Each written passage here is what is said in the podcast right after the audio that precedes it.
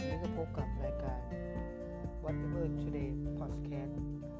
โดยอาซา and ฟาวคนนี้นะครับพบกับ episode แรกของเราก็คือ ที่เราจะพูดนี่ก็คือ Storytelling กับเรื่องราวที่ผ่านเข้ามาในชีวิต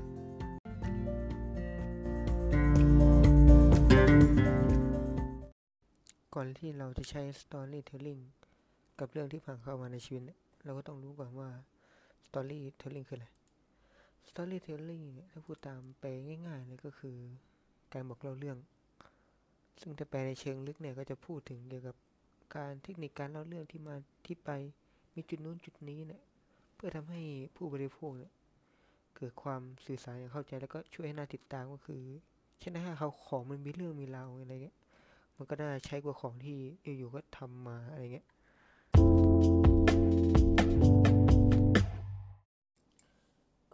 ทุกคนต่างพบเจอเรื่องราวที่แตกต่างกันไป มันเป็นบัญเจของบุคคลนะไม่ว่าเราจะมีต่างถิ่นต่างอายุ ซึ่งพอเรามาเจอรับรู้เรื่องเรื่องหนึ่งเนี่ยเราก็จะมีความคิดเห็นเกี่ยวกับเรื่องนั้นนี่ต่างกันไป สามารถที่จะนำเรื่องเนี่ยมาบอกกล่าวโดยมุมมองที่แตกต่างกันไม่เหมือนกัน แต่ถ้าเราจะใช้เพื่อพัฒนาชีวิตเราให้ดีขึ้นเนี่ย ให้เป็นคนทำให้เป็นคนที่มองในแง่บวกมากขึ้น เราจะทำยังไง ก็ยกตัวอย่างเช่นง่ายๆนะ ก็คือมีหญิงไม้เนี่ยที่มีลูกเลี้ยงดูลูกสามคนคนเดียวเนี่ยก็ต้องทำงานหาเช้ากินค่ำถ้าฟังเงี้ยเราจะดูไง ดูหน้าหดหูใช่ไหมล่ะ แต่ถ้าเราคิดว่าผู้หญิงคนหนึ่งเนี่ยดูด้วยตัวคนเดียวที่สามารถเลี้ยงดูลูกลูกเขาได้อย่างภาคภูมิ มันจะ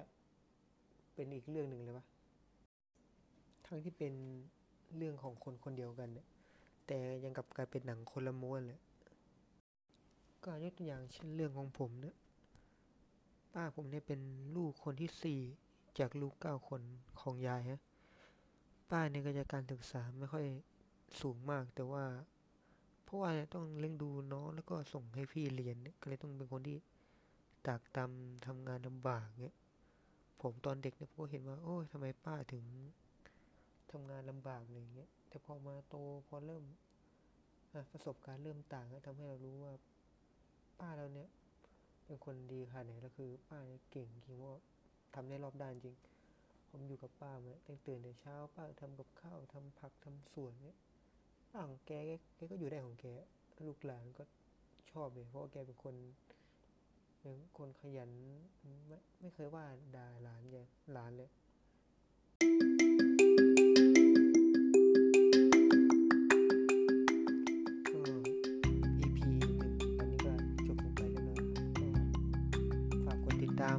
กดไลค์เป็น